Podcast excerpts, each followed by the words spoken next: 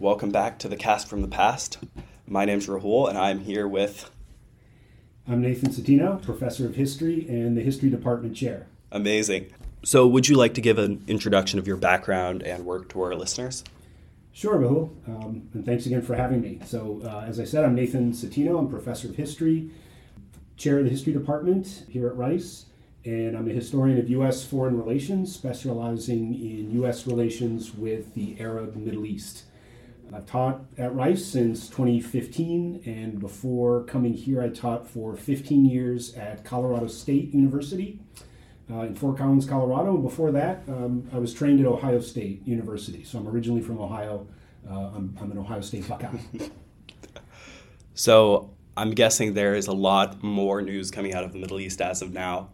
I think sort of the preoccupation with a lot of people's minds, including my own, is the situation in Israel and Gaza. So I would say for our listeners, could you give us a brief overview of the ongoing situation as you see it now? Sure.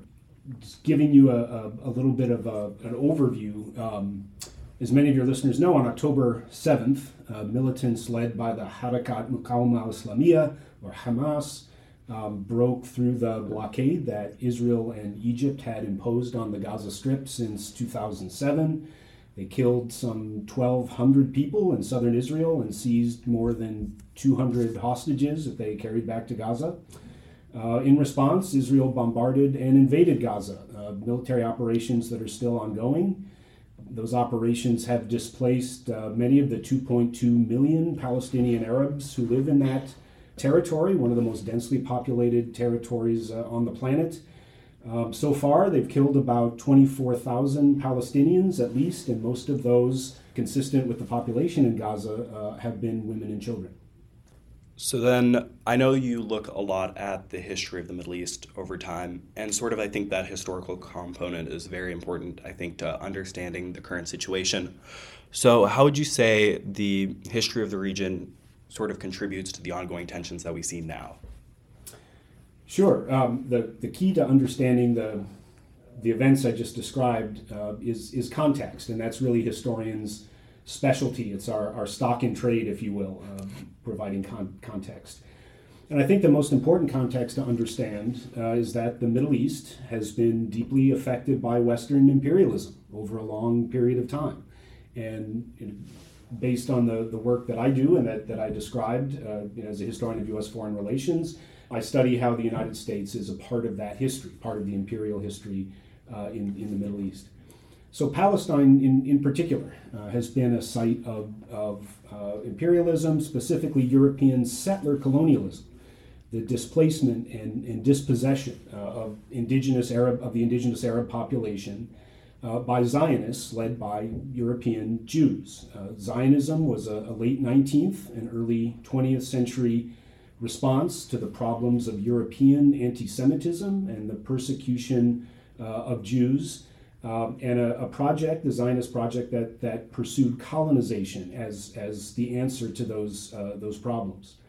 This project was supported by Great Britain during World War I and afterward, when Palestine was created as a mandate or a colonial state under British supervision, as authorized by the League of Nations, the United States also supported Zionism and backed the establishment of a Jewish state after World War II.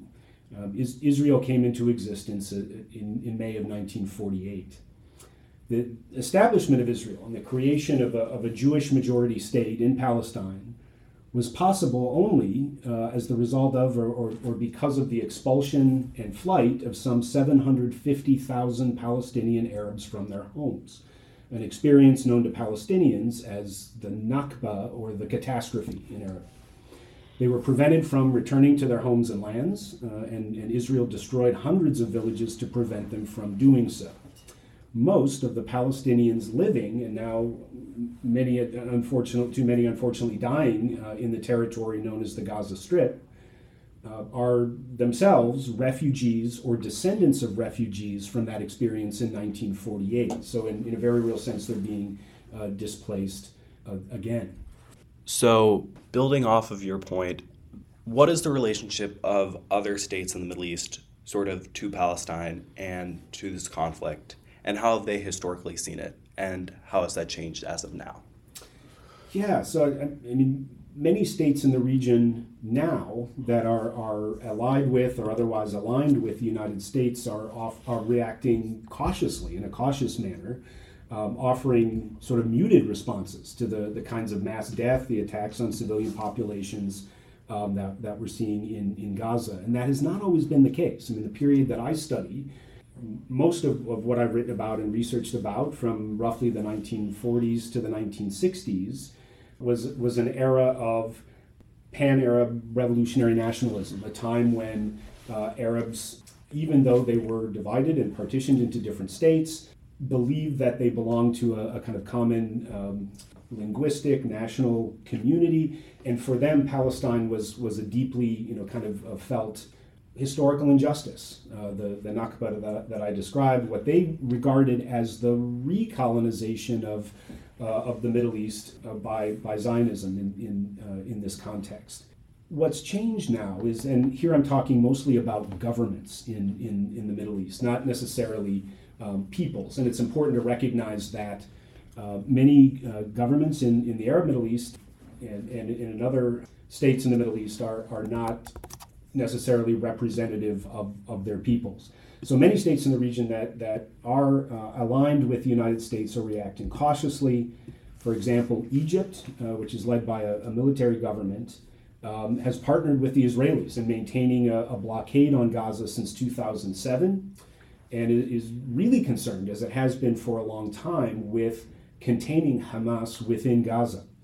Um, prior to the Hamas attack on, on Israel, the monarchical family led states of the Gulf, so the, the Gulf states, uh, the, the states of the, uh, the, Gulf, the Gulf region, uh, had been in the process of normalizing relations with Israel as part of what the Trump administration called the Abraham Accords. Um, surprisingly, really, I, I think to some extent, incredibly, Saudi Arabia's um, de facto ruler, whose name is Mohammed bin Salman, MBS as he's known, uh, has indicated that normalization is not off the table. Normalization with Israel is not off the table despite Israel's violence against Palestinian Arabs in Gaza. If Israel implements a ceasefire, takes steps toward creating a Palestinian state, then Mohammed bin Salman says, MBS says, normalization is still possible between Saudi Arabia and, and Israel. Qatar, which um, had uh, supported Hamas prior to October 7th with tacit Israeli approval, actually, um, has served as a mediator in, in negotiations uh, over the Israeli hostages being held by Hamas um, and getting humanitarian aid into Gaza. Most recently, a, a militant group uh, in, in Yemen, known as the Houthis, uh, have, have tried to disrupt shipping uh, to Israel in solidarity with the Palestinians. So the Houthis have fired missiles, um, have attacked ships uh, in the Red Sea near the strategic um, straits or sort of choke point of the Bab al Mandeb, the, um, the straits between the Arabian Peninsula and the, and the Horn of Africa. Also, the, the political party and military organization in, in Lebanon called Hezbollah um, has ties to Iran and, and, has intervened in support of, of Palestinians by uh, attacking Israel, at least on a limited basis. Hezbollah fought a war uh, with Israel in 2006 um, and, and doesn't seem at the moment to be eager to, to repeat that experience, but still wants to demonstrate uh, solidarity with, uh, with the Palestinians. So, looking at you know, sort of a, a bigger picture, the, the response in the region has reflected the polarization uh, in the Middle East between U.S. aligned states that either explicitly or implicitly accept Israel's existence as a, as a, a, a Jewish state, and those aligned with, with Iran uh, that, that don't accept you know, Israel as being a, a, Jewish state and not a, not a state of, of all its citizens or, or you know, populations in, in historic Palestine. So it, it, seems that while none of the parties wants a wider regional war, uh, it seems like one is nevertheless emerging. And the recent U.S. military strikes on Yemen just, just this week. You know, Yemen has already faced uh, years of, of a devastating civil war. The, the U.S. strikes on, on Yemen um, seem to, to make that uh, wider war more likely, um, unfortunately. I see. So To sort of paraphrase what you were saying in ter- terms of the different responses you see in the Middle East, would you connect that to the greater split in the Middle East between Saudi Arabia's sphere of influence and Iran's sphere of influence in their response to the war in Gaza?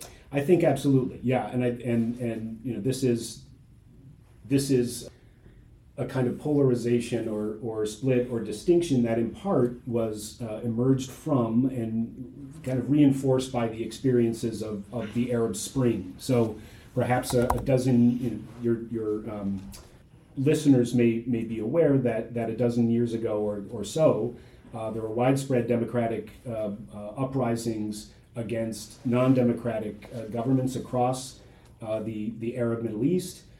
This is something that, that demonstrates, I think, the, the persistence of a desire for these kind of uh, universal norms, universal values of democracy, human rights on, on, on the part of um, on the part of uh, uh, Arab populations, um, in part in order to respond to those democratic movements. The leadership of governments like Saudi Arabia use sectarian, that is, religious difference, in order to uh, attempt to suppress those um, those democratic movements. And so, the differences between Iran uh, and its you know and, and its allies or clients, including Hezbollah, which I mentioned, including the Houthis in, in Yemen, which I also mentioned.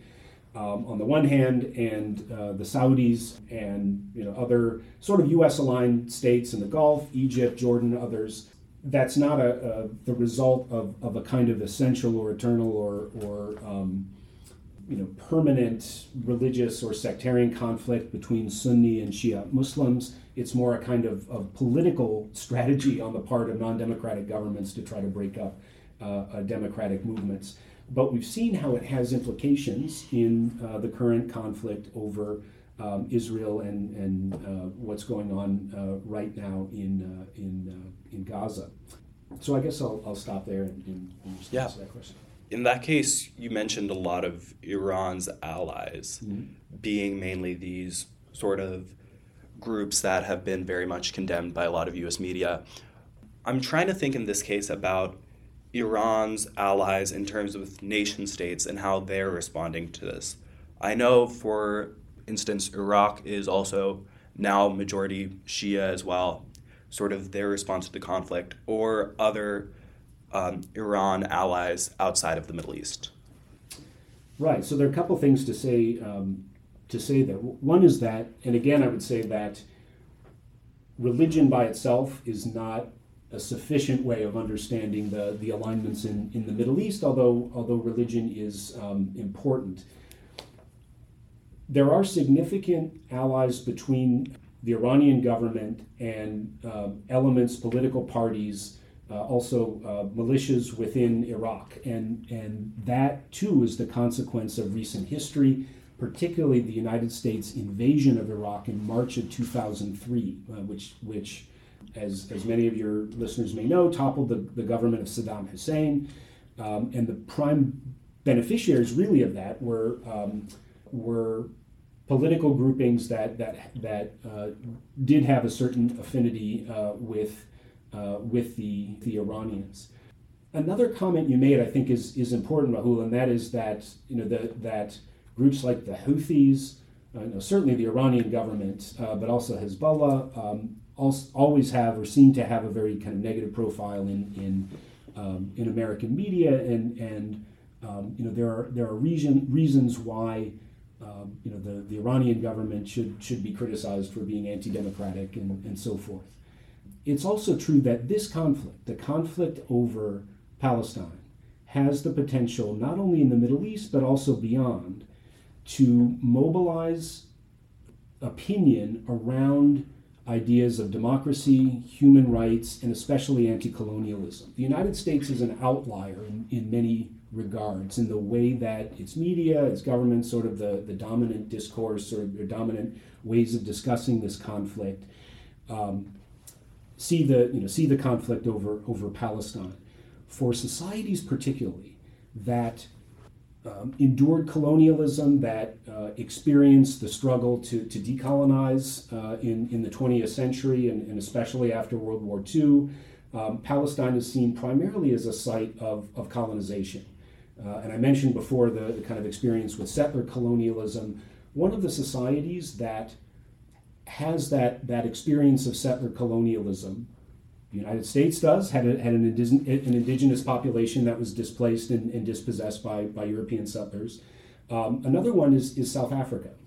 And it's South Africa that has kind of taken the lead in you know, calling uh, Israel before the, the bar of international justice, and claiming that's what go, what's going on right now in in, uh, in Gaza is is genocide, meets the the kind of basic international legal definition for for genocide, and there's tremendous support.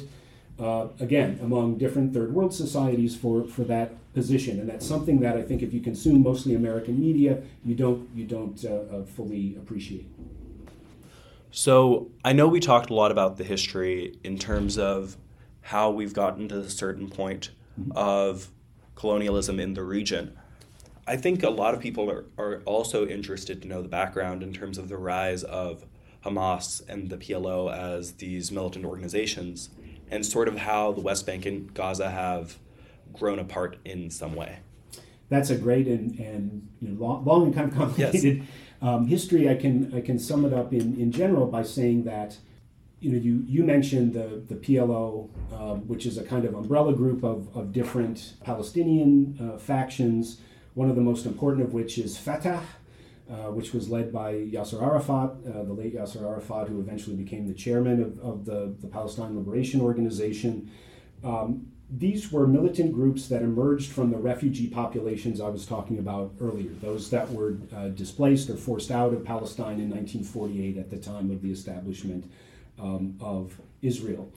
Eventually, and this is, uh, this is a history that uh, you know, goes back to the 1990s, so the end of the last century, the end of the 20th century, there was a, a political process um, that was originally brokered by academics, but but came to include the state of Israel and the United States and and the PLO, known as the Oslo process, that established a um, a kind of, of framework for imagining an, an, an eventual Palestinian state. And what's um, what's important to know about that is that that state was the promised state was um, going to encompass uh, parts of the West Bank and Gaza, um, less than a quarter, maybe 22% or so, you know, less than, than a quarter of what had been historic Palestine, what, ha- what had been the mandate of Palestine that I, I mentioned uh, earlier in, in my remarks. So we're talking about a, a fraction of, of uh, what, you know, what, what had been um, uh, the Palestine uh, mandate what was envisioned was never really a, a, a, a fully sovereign state. And it, it, the Oslo process provided for some um, Palestinian uh, self rule and autonomy, but not full sovereignty in, in those uh, territories. For several reasons, for many reasons, that, that process obviously did, did not result in, in a Palestinian state. You know, one, one being that uh, there were there was a, a, a long term um, project by successive Israeli governments of planting settlements in territories that had been envisioned for the eventual Palestinian state in such a way that you know really uh, underscored and and eventually made impossible for, for us even to imagine how, how, how uh, there could be a, a, a sovereign state. Um, there were those who were uh, opposed uh, among Jewish Israelis, among Palestinian Arabs who used violence to try to uh, upend that, that process. So the you know the, the one of the brokers on, uh, who um, agreed to the the Oslo um, process on the Israeli side um, the, the prime minister of Israel, uh, uh, Rabin, was, was assassinated by a Jewish Israeli who opposed the, the Oslo process. Hamas, which is the, the, um, the Palestinian uh, branch of the Egyptian Muslim Brotherhood, also la- launched attacks, terrorist attacks against civilians in Israel during the, during the Oslo era. And this um, strengthened the hand of right wing elements in, in, in Israel who supported the settlement enterprise, who opposed Oslo to, um, you know, to, to sort of gain control of, of Israeli policy. Those two you know, sort of territorial units of what was envisioned for a Palestinian sort of uh, quasi state also became separated in terms of, of governance. There was a, an election that uh, was held following the Israeli withdrawal from uh, Gaza in 2005, which withdrew settlements from the, the Gaza Strip but didn't return uh, complete control to Palestinians of um, airspace, ports, um, you know, land crossings in, into Gaza. And Hamas won that election and, and took control, eventually violently took control uh, of the Gaza Strip and has, has controlled Gaza ever since. Many Palestinian Arabs came to view the Palestinian Authority, the, the uh, segments of, of um, the Palestinian leadership that had signed on to Oslo, as uh, essentially becoming security uh, enforcers for the Israelis because they, um, you know, because they were charged with maintaining security in, in the Palestinian areas and so lost legitimacy. Um, the current uh, leader of the of the PA, who's who's quite uh, aged, is actually you know is older than Joe Biden. Uh, uh Mahmoud Abbas is is um, has, you know, has not won an election in, in quite a long time, and it's not clear at all that he, you know, he has any kind of legitimacy or support among Palestinians who are largely, um, you know, ha, uh, largely a, a, a, younger generation, you know, people under the age of, of 30. And so the it's not clear. So in the in the current um, conflict, whether the Palestinian Authority would be able to, as the as the United States has said it wants, to come into Gaza after the war and, and to help uh, administer that, that territory. That, that seems like um, a non starter.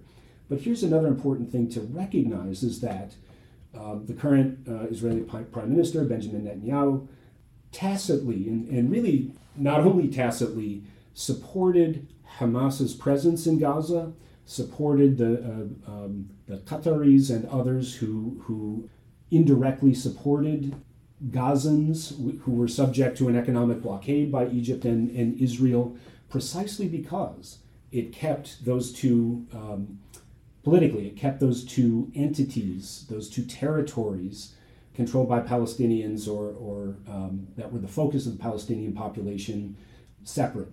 And made it impossible, really obviated any, any sense that they could possibly be united politically and form a, um, a, a Palestinian state. So it was a, a kind of uh, realpolitik on, on the part of the Israeli uh, government that tacitly supported Hamas in Gaza. Um, and so it's, it's important to keep that, that in mind, you know, in the, in the current uh, in the current environment where the, that same government now is waging war against Hamas. I see. By tacitly supported, what are you talking about specifically there? I'm, th- I'm talking mostly about economic aid. Okay. You know, economic aid um, that allowed uh, the people of Gaza to be minimally kept alive and, and sustained in, a, in an environment where they were totally closed off from the outside world, and, you know, air, land, and, and sea. Um, so medicine, food, um, you know, hundreds of trucks that would have to go pass into Gaza, you know, daily in order to sustain a population of 2.2 million people, um, most of whom were unemployed. And that's been going on since 2007. So that you know, providing that kind of, of economic aid um, also became a kind of political strategy for um, you know sort of freezing that that uh, Palestinian state in, in place and, and making it impossible for it to be to to become a reality. I see. So internationally, I know you were talking about sort of the realignment that you're seeing in terms of people's support for the independent state of Palestine. Do you think that that consensus will occur within the Western world uh, among the people? Do you see it moving more towards that? What are your thoughts? I mean, I, I think that, I mean, it, would have been great had there been a, a Palestinian state at some, at some point. Uh, I think now it's, it's, not a, it's not realistic. I think that um, it's not realistic in terms of the, the extent of the settlement enterprise, the Jewish settlement enterprise in, in the West Bank. Um, I think it's not possible in terms of politically within um, you know, within Israel. The current government is quite beholden to the, the right wing, which includes settlers and and others who see uh, those you know what are thought of as as the territories that would would comprise a Palestinian state as as being part of Israel and advocating the annexation uh, of those territories uh, uh to Israel. Advocacy, even in the current crisis of further uh, displacing and even expelling um, the the Gazan population, the Gazan population of Palestinian Arabs to the Sinai in, in Egypt or, or to the Gulf or something like that. There are elements within uh, the Israeli government currently that are advocating that that uh, you know that that position.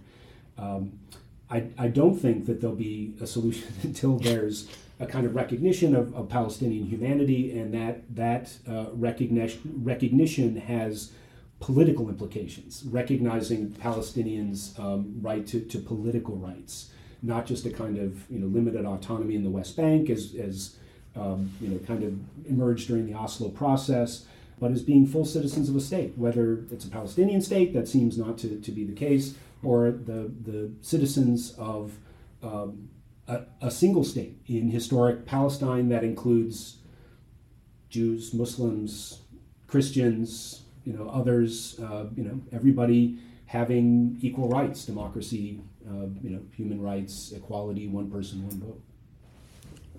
So, if there's one thing that you'd like all Americans to know about the current situation in Gaza and Israel, what do you think that would be?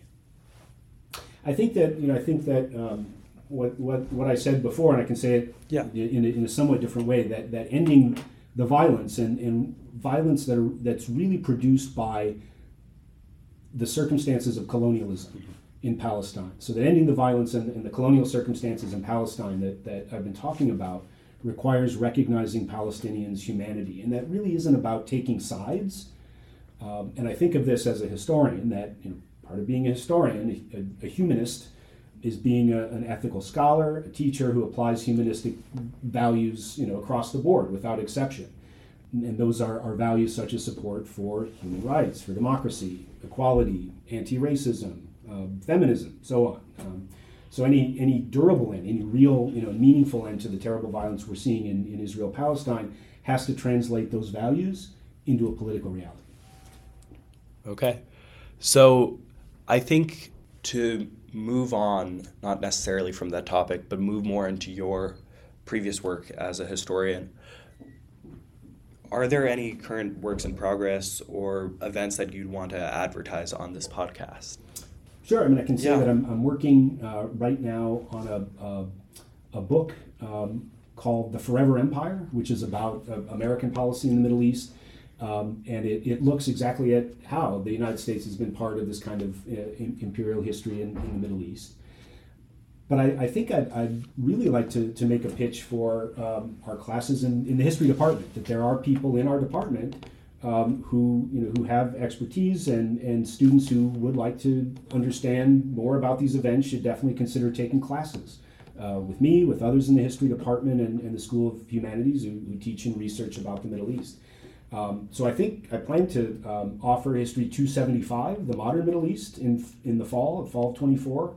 Um, so that's a D1 class that, that offers students a broad overview of the region's history that doesn't uh, presuppose any, any prior knowledge, and, and, we talk explicitly about the historical background of, of current events.